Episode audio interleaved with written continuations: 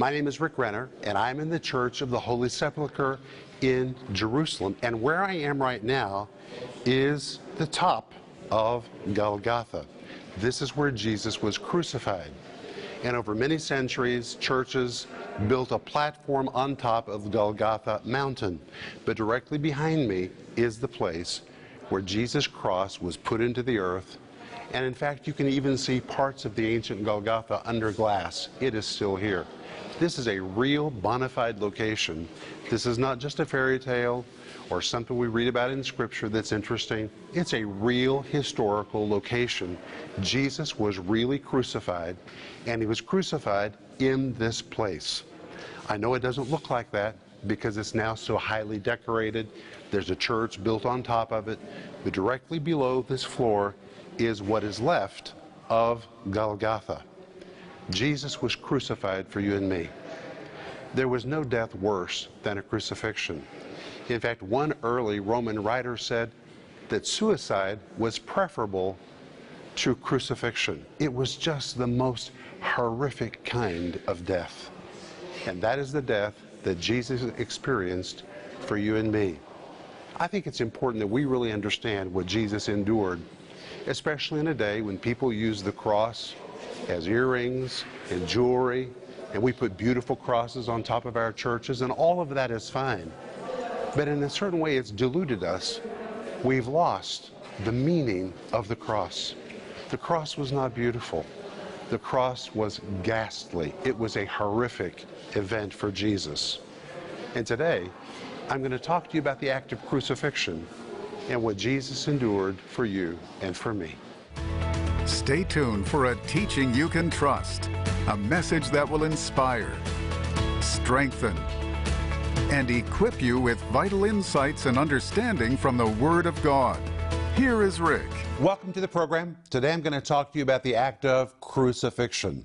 We're nearly at Easter, and I think it's good for us to reflect on what Jesus went through for you and for me. So today I'm going to talk to you about the act of crucifixion. Then this week we're going to be talking about Jesus' burial and his resurrection. But I want to remind you that I'm speaking to you from my series called Unknown Facts about the Death, Burial, and Resurrection of Jesus Christ. I love this series. It's based on these programs, but it comes with a study guide that is amazing. It's filled with all the Greek words, the definitions, the points, the principles, so much about Roman law and Jewish culture. It is just tremendous for you to grow personally to study. Or if you're discipling somebody, this would be a great tool to use. Or if you're in a Bible study group, it would be super for you to have, especially right now as we're considering the death, burial, and the resurrection of Jesus Christ. The back of the series says a revolutionary look at the story you thought you knew. Wow. The events of Christ's last days and hours revealed. It is just amazing, and I want to encourage you to order it. I'm also speaking to you from my book, which is called Paid in Full An In Depth Look at the Defining Moments of Christ's Passion. And I really tell you, gladly, joyfully, that I love this book. The reason I love it is because writing this book affected me. If it affected me, I know it's going to affect you. What is in this book is simply amazing. The facts, the details, the insights about the defining moments of Christ's passion. And today I'm going to be reading to you a lot from this book because I cannot improve on what I wrote. So forgive me for reading, but that's what I'm going to do today. And I want you to listen very carefully as I describe the act of crucifixion. But today we're going to begin in Matthew chapter 27 and verse 26. And in verse 26, the Bible is describing Pilate, and it says, And when he had scourged Jesus, he then delivered him to be crucified. In the last program, we looked at what it meant to be scourged. If you didn't hear that program, please go to the archives and listen to it. Jesus was scourged for your healing. The Bible says, by his stripes you are healed. That word stripes in Greek is the word molops. It describes a full body bruise, a body totally discolored, completely swollen because it's been so abused. Jesus didn't just have a few little stripes across his body like most people imagine. His body was literally torn open by the whip of torturers who lacerated his body until Jesus began to bleed like an open hydrant. It is amazing what Jesus went through to purchase healing for you and healing for me. It's one reason why we shouldn't tolerate sickness in our life. Jesus didn't go through all of that so we would tolerate sickness. Jesus went through that to purchase healing and wholeness for you and for me. But that's not all. Matthew 27, verse 26 says, After Jesus was scourged, Pilate delivered him to be crucified. And that's what we're going to be dealing with today the act of crucifixion. You know, today, people wear the cross in their ears, they wear it around their necks, we put it on the top of churches, and it's such a beautiful item to us. And in a certain way, this has dulled our awareness to how horrific the cross really was. The cross was not beautiful. The cross was not encrusted with diamonds or jewels. The cross was not made out of gold. The cross was an appalling, ghastly, horrible event. Horrible. And I want you to understand what it meant to be crucified. So today I'm going to read to you from my book, Paid in Full. The word crucified is from the Greek word stauros, which describes an upright, pointed stake that was used for the punishment of criminals. Only criminals were crucified. So Jesus died the death of a criminal. This word was used to describe those who were hung up, impaled, or beheaded and then publicly displayed. It was always used in connection with public execution, and the purpose of crucifixion was to humiliate the person that was being crucified. Crucifixion was one of the cruelest and most barbaric forms of punishment in the ancient world. Flavius Josephus described crucifixion as the most wretched of all deaths. It was viewed with such horror that in one of Seneca's letters, Seneca wrote that suicide was preferable to crucifixion. That's how horrible crucifixion was. At the time that Jesus was crucified, the act of crucifixion was entirely in the hands of Roman authorities. This punishment was reserved for the most serious offenders, usually for those who had committed some kind of treason or who had participated in or sponsored state terrorism. But once the offender reached the place where the crucifixion was to occur, he was laid on the crossbeam that he carried. That's exactly what Jesus did, with his arms outstretched. Then a soldier would drive a five inch iron nail through each of his wrists, not the palm of his hands, but through his wrists, into the crossbeam. After being nailed to the crossbeam, the victim was hoisted by a rope, and the crossbeam was dropped into a notch on the top of the upright post. When the crossbeam dropped into the groove, the victim suffered excruciating pain as his hands and wrists wrenched by the sudden jerking motion. Then the weight of the victim's body caused his arms to be pulled out of their sockets. Josephus writes that the Roman soldiers, out of rage and hatred, amused themselves by nailing prisoners in different postures. Crucifixion was simply a vicious ordeal. It was just vicious. It was horrible what Roman soldiers did to people that they crucified. Once the victim's wrists were secured in place on the crossbeam, the feet came next. The victim's legs would be positioned so that the feet were pointed downward with the soles pressed against the post on which the victim was suspended. A long nail would then be driven between the bones of the feet, lodged firmly enough between those bones to prevent it from tearing through the feet as the victim arched upward, gasping for breath. In order for the victim to breathe, he had to push himself up by the feet, which were nailed to the vertical beam. Because the pressure on his feet became unbearable, it wasn't possible to remain in that position for very long, so eventually he would collapse back into the hanging position.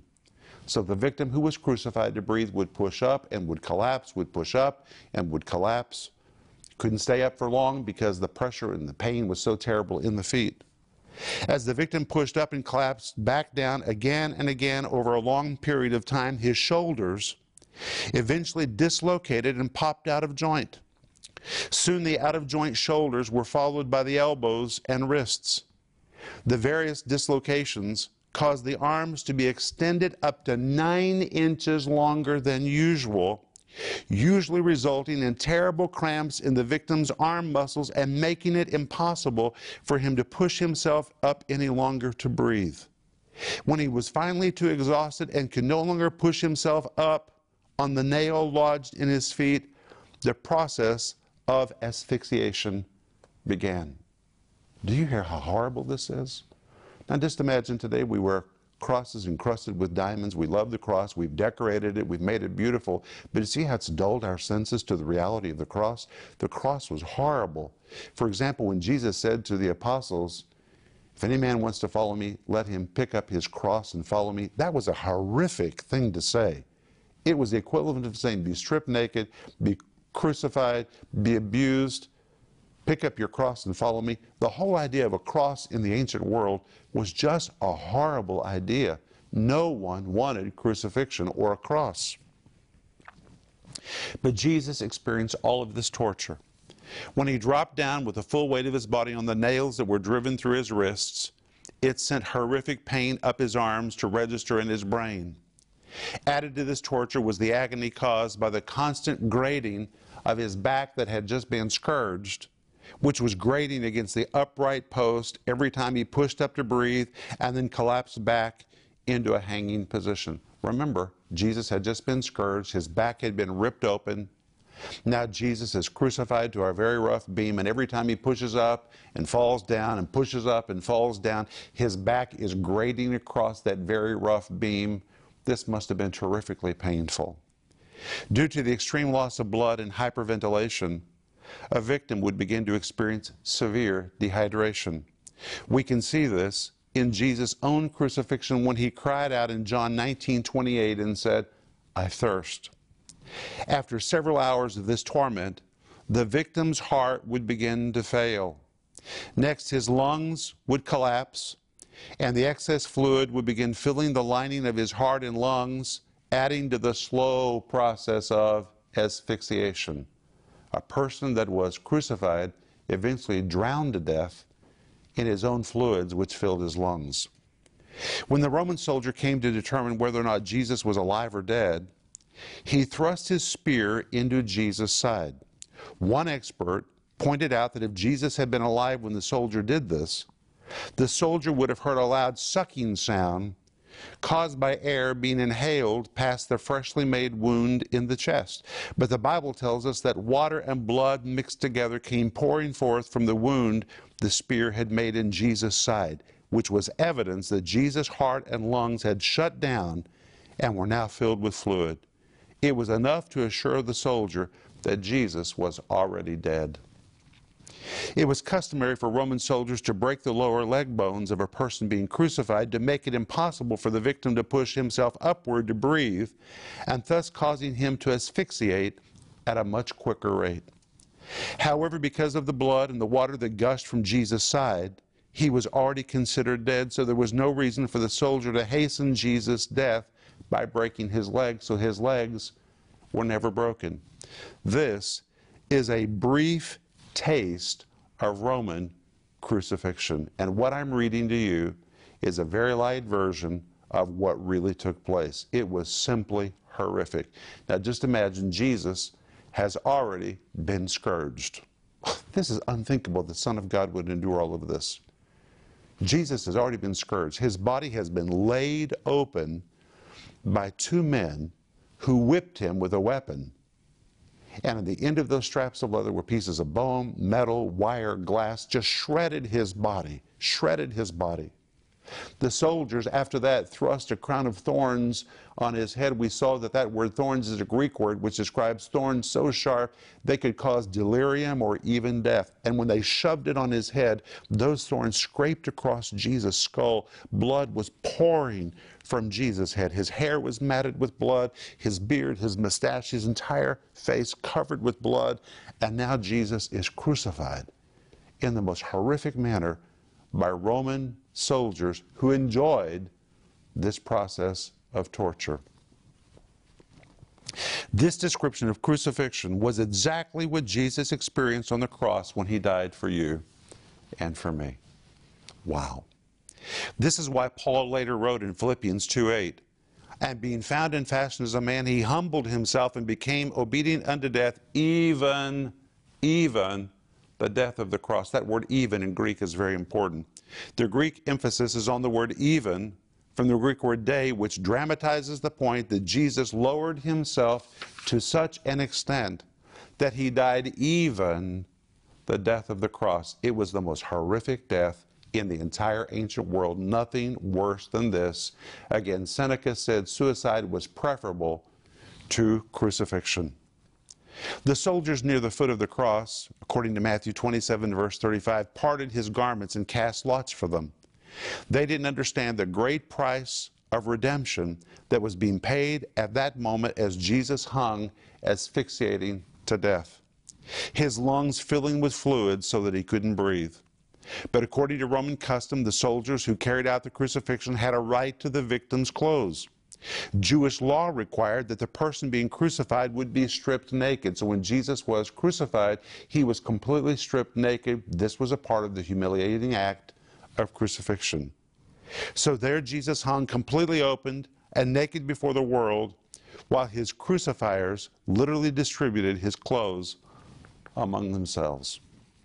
It is simply remarkable that all of this was taking place as Jesus was pushing down on the huge nail lodged in his feet so he could gasp for breath before sagging back down into a hanging position. As Jesus' strength continued to drain away and the full consequences of man's sin was being realized in him, the soldiers at the foot of the cross played a game to see who would get his best piece of clothing. Matthew 27, verse 36 says, And sitting down, they watched him there. That is amazing to me. Jesus has been put through physical agony, and he is bearing in his body the sin of the human race. And the soldiers are casting lots for his clothes, they're playing games, and the Bible says they sat down and they watched him there. No comprehension of what was taking place. The Greek word for watch is the Greek word tereo, which means to guard. The Greek tense means to consistently guard or to consistently be on the watch. It was the responsibility of these soldiers to keep things in order, to keep watch over the crucifixion site, and to make sure no one came to rescue Jesus from the cross. So as they cast lots and played games, the soldiers were also keeping watch out of the corners of their eyes to make certain no one touched Jesus as he hung dying on the cross.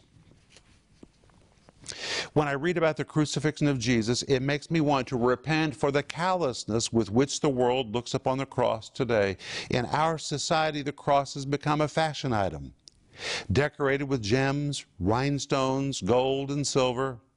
Beautiful crosses of jewelry adorn women's ears and dangle at the bottom of gold chains and necklaces. The symbol of the cross is even tattooed on people's flesh. The reason this is so disturbing to me is that in beautifying the cross to make it pleasing to look upon, people have forgotten it wasn't beautiful or lavishly decorated at all. The, shock of Je the cross of Jesus was shocking and appalling. Jesus' totally naked body was flaunted in humiliation before a watching world. His flesh was ripped to shreds.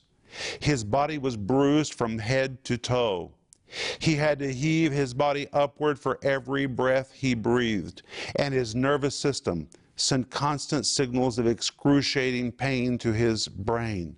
Blood drenched Jesus' face and streamed down from his hands, his feet, and from the countless cuts and gaping wounds the scourging had left upon his body. In reality, the cross of Jesus Christ was a disgusting, repulsive, nauseating, stomach churning sight, so entirely different from the attractive crosses that people wear today as jewelry or even as a part of their attire. Whether it's the Easter season or any other season of the year, it's good for all of us as believers to take a little time to remember what the cross of Jesus Christ was really like. If we don't deliberately choose to meditate on what he went through, we will never fully appreciate the price that he paid for us. How tragic if we lose sight of the pain and the price that he paid for our redemption. When we fail to remember what it cost Jesus to save us, please listen to this, this is so true. when you just take it for granted, you don't think much about it. When we fail to remember what it cost Jesus to save us, we, to te- uh, we tend to treat our salvation cheaply and even with disregard. We fail to appreciate it. That's why the Apostle Peter wrote in 1 Peter 1, verse 18 and 19 For as much as ye know that you were not redeemed with corruptible things such as silver or gold from your vain conversation received by tradition from your fathers, but with the precious blood of Christ as of a lamb without blemish and without spot. All of that is in this book, Paid in Full, where I describe what Jesus went through on the cross for you and for me. Now, I know I've read a lot to you, but I hope you really listened. This is the price that Jesus paid. Now, that was the physical price, that was the emotional price, the mental price. But in addition to all of that, Jesus bore in himself the sin of the human race. That was the most terrifically horrible part of it all, that Jesus literally became sin.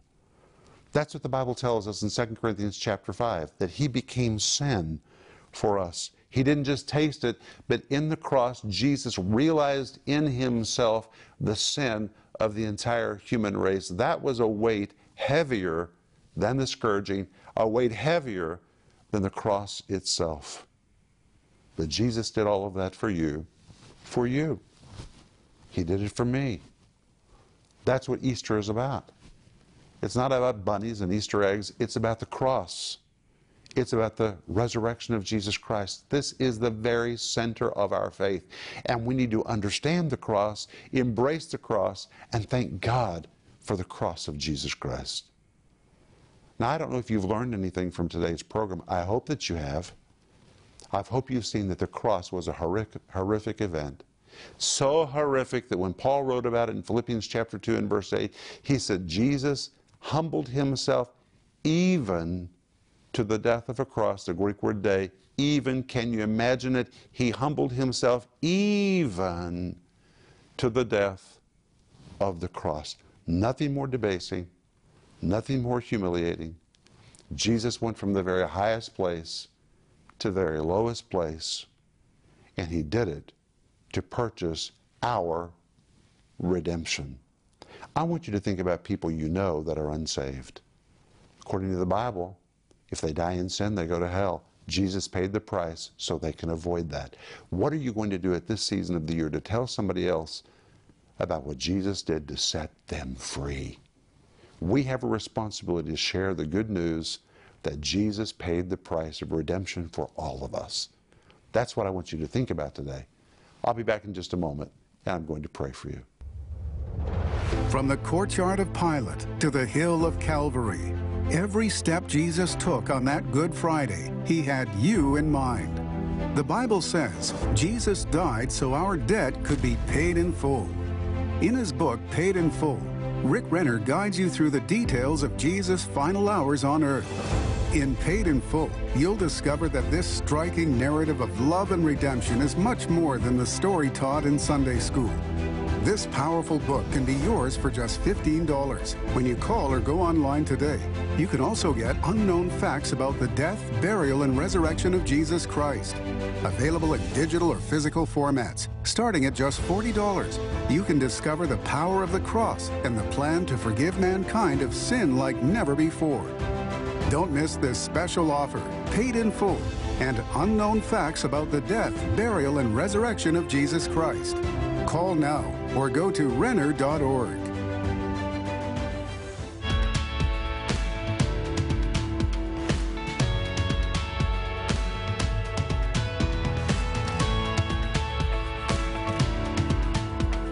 My name is Joel Renner, coming to you from Moscow, Russia, and I want to tell you how your support is impacting thousands of people right here in Moscow. All around the world, people are living longer, and many elderly people in Moscow are left helpless and lonely. Loneliness is a terrible thing. No one should be left to die in loneliness. But because of your financial support, we're able to reach these wonderful people. Each week, we hold a concert for this great generation. After the concert, we invite these people to stay for a Bible study where they hear about Christ. Through these events, thousands of people have accepted Jesus as their Lord and Savior. in the sunset years of their lives. Now, not only are they finding community, overcoming their loneliness, but they're finding hope. They're finding Jesus. Would you consider joining us as a partner today? With your support, we're able to reach even more of these precious people. No one should die lonely. More importantly, no one should die without the opportunity to know Jesus. With your support, we're able to reach these people. Right from your home, you can help us help others by becoming a partner and a part of the solution. Please call us or go online to renner.org. Your generous support makes a difference. Please call or go online right now.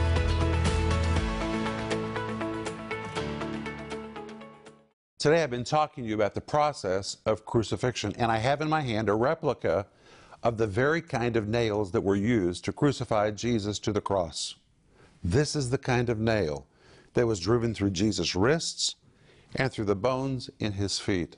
Can you imagine this nail being driven through your wrists and through your feet?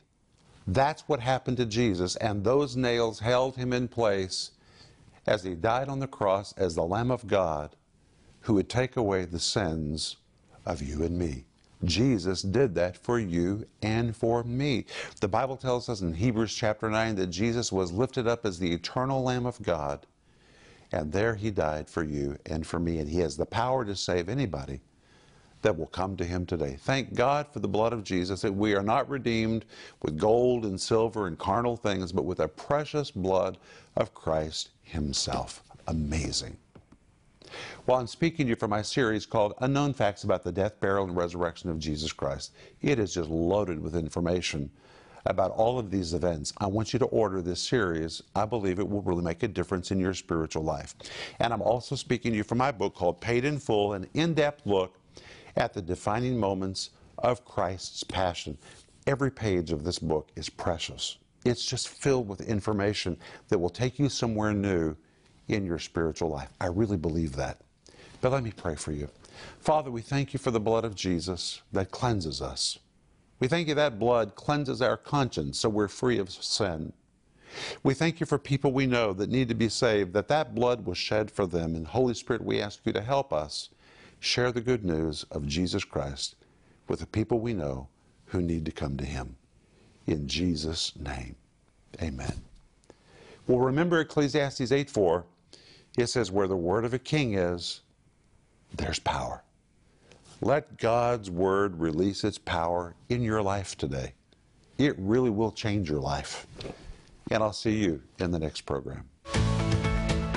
Rick Renner Ministries is proclaiming the gospel of Jesus Christ through every available media to the uttermost parts of the earth. Discover the many ways you can help us make a difference in lives around the world with the Word of God we invite you to partner with us in teaching, strengthening, and rescuing lives for the glory of God. Together, we can make a difference that will last throughout eternity.